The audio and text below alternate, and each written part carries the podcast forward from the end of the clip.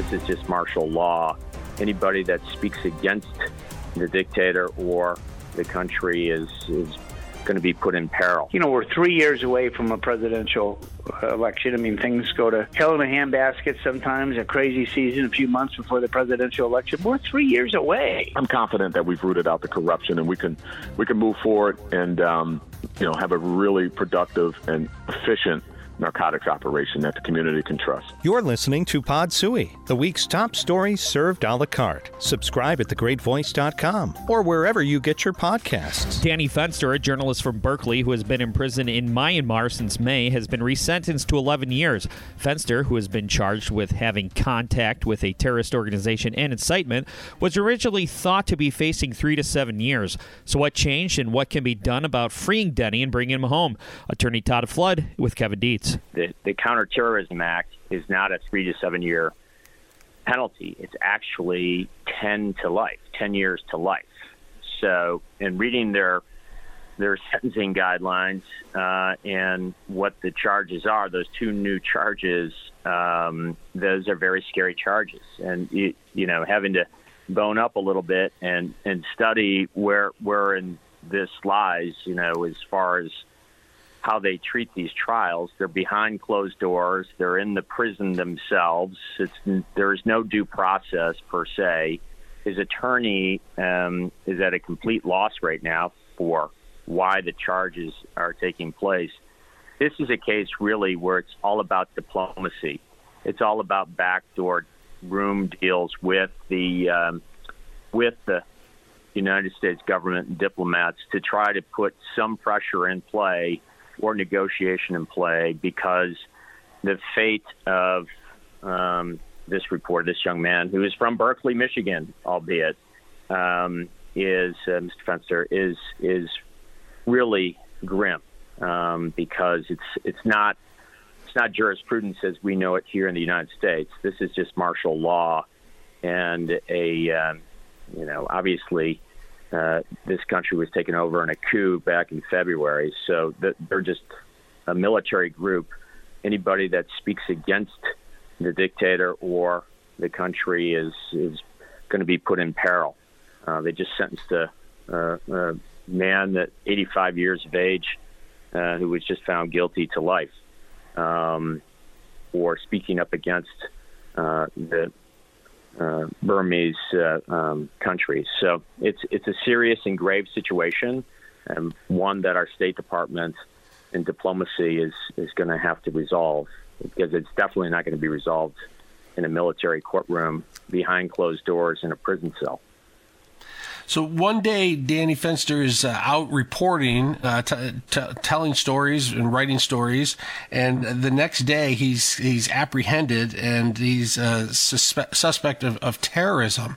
Um, is this um, is this strictly a message to all other journalists that they better not write things that the the, the people in power uh, don't like? For sure, it's a message um, I mean, it's even more attenuated than that. He was working for one news outlet about a year ago, and that news outlet is uh, the news outlet that um, is accused of being uh, harsh against the government and more for you know civility in certain certain ways, with just all due respect to life. Left that newspaper went to work, has been working for another outlet, another magazine, and in turn, that the, when he's trying to come home, he's boarding a plane, he's arrested and being charged for his association with the previous employment, with the previous employer as, as a newspaper reporter or magazine editor. Um, so, yes, is it a message? Loud and clear, you know, and the State Department has said so uh, you can go to the State Department's website and they will tell you, you know, basically stay away from this region um, because of, of the severity of uh, what can happen there and under martial law. Uh, and there's no due process. It's and, and obviously uh, they have no respect for the United States.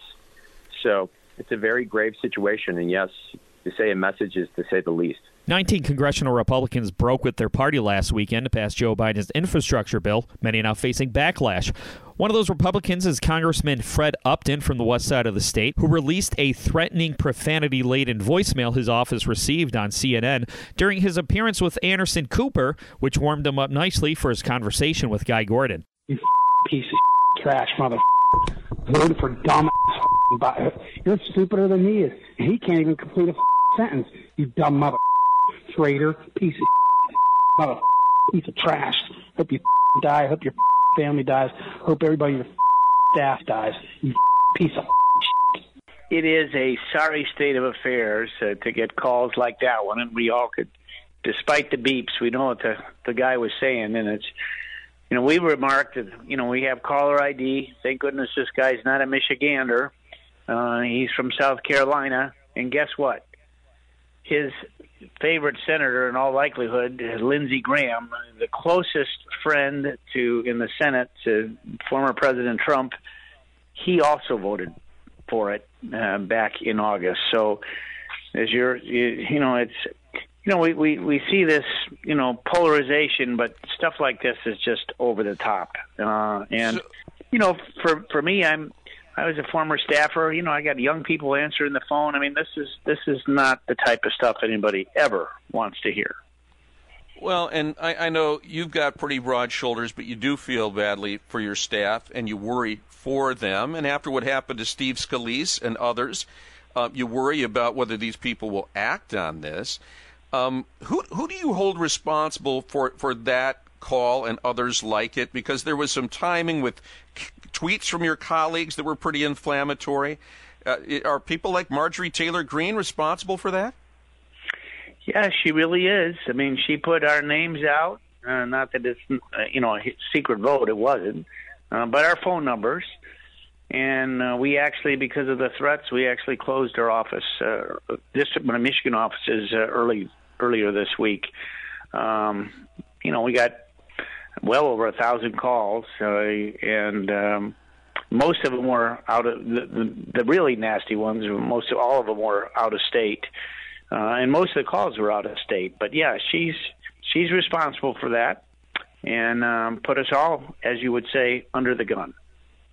And what is leadership saying about that? What is McCarthy's office saying about it? Have, have you heard from him, and are they backing well, you up? Well, so far it's crickets. Uh, no statements uh, at all. Speak to this notion that seems to have gotten so much traction that any bill that can possibly be used for political advantage by the Democrats or by Joe Biden must be rejected. That seems to be a growing dogma among the, far right in, in, in, the party and even uh, apparently from leadership. What, where does that leave us in terms of gridlock and getting anything done if you if you run with that and if you run with it and, and are not flexible to some degree? Well, you know what? You hit the nail on the head. Um, that's what it is. And this is, you know, we're three years away from a presidential uh, election. I mean, things go to hell in a handbasket sometimes, a crazy season a few months before the presidential election. We're three years away. We need to govern. I mean, I know we, you know, we have a 50-50 Senate, and Speaker Pelosi has only a three-vote margin in the in the House. But that doesn't mean everything should just stop. I mean, do we not have infrastructure needs? I mean, traditionally, and when I was first elected, I got on the transportation committee. Uh, roads and highways, it was always bipartisan. And look how we've slipped now uh, to where we had this uh, vote this weekend and the nasty partisanship, real threats, physical threats uh, to a number of us that supported the bipartisan bill uh, is just off the wall. Detroit Police Chief James White announced steps the city is taking to weed out corrupt towing practices in the city. The scandal, which has taken down some high ranking members of the police and city council, is a problem that Chief White says goes back many years, and he details the reforms with Paul W. Smith. You know, we, we put in a number of reforms that, you know, are necessary. One of the things that I looked at is what allowed uh, people to uh, those have, that have been accused, and some have been convicted, and some have actually uh, uh, took a plea. You know, what did they do? What processes were they able to manipulate in order, uh, you know, to to do the things that they did? And in that, we built a system around that uh, to hopefully uh, create a situation where people can't do the same thing, or at the very least, give us some audit trails uh, to any irregularities where we can hold folks accountable uh, and root out any uh, potential corruption. Uh, but the biggest thing, the two biggest pieces of this, I think, that going forward, which will prove beneficial for the department, is taking police officers out of towing. I don't think we should have been there in the first place. I, you know, I don't know the origins of of all of that many many years ago, and to bring in a code enforcement unit. Now, certainly this code enforcement unit will be part of the police department, but it'll be an additional layer uh, supervised by uh, a civilian director who will bring uh, you know some some normalcy to the process from from the standpoint of having a process of evaluation the, the evaluation of the tours individually to make sure that they're following our policies to make sure that they're following uh, the ordinances of the city uh, and then give an extension to the police department where any irregularities can be investigated by an investigative body and I think that's going to be a key component. Well, I think you're right. And uh, again, I salute you with coming out uh, so quickly with your fixes of a problem you inherited. Meanwhile, uh, also inherited Police Chief James White uh, this uh, two year internal affairs probe into alleged corruption in the Detroit Police drug unit. And uh, that that investigation is drawn to a close, and you think you you've kind of rooted out the problem there as well. Yeah, you know, I, I give uh, Chief, uh, former Chief James Craig a lot of credit uh, for having the vision to, to start this task force and to really look at what was happening within the police department. Um, looking at uh, some of the issues in narcotics, he had a you know a tremendous amount of experience working uh, in other agencies, and so he recognized right out the gate, uh, you know, that there were some problems with some processes. So uh, yes, I inherited the, the the investigation. I inherited uh, a lot of the, the, the end of the work, but uh, he launched that program. And after reviewing uh, an extremely comprehensive report uh, by our professional standards, um, I was I was concerned about a number of different processes, and so what we built in that was a another audit trail. You have to inspect what you expect, um, but then we put in some new supervision um, because a lot of these issues really center around uh, supervisory oversight and accountability. And so we made some leadership changes there. We built some audit trails and uh, uh, we prepared that report, which uh, we're going to be releasing to the community as well as to the media soon. It's, it's um, in review right now, and uh, we should have it prepared right probably uh, Thanksgiving weekend for release, and it's a it's a pretty interesting read. But we think it's important to release that report for transparency standpoint and to let the community know, you know, what we found and how we're going about fixing that.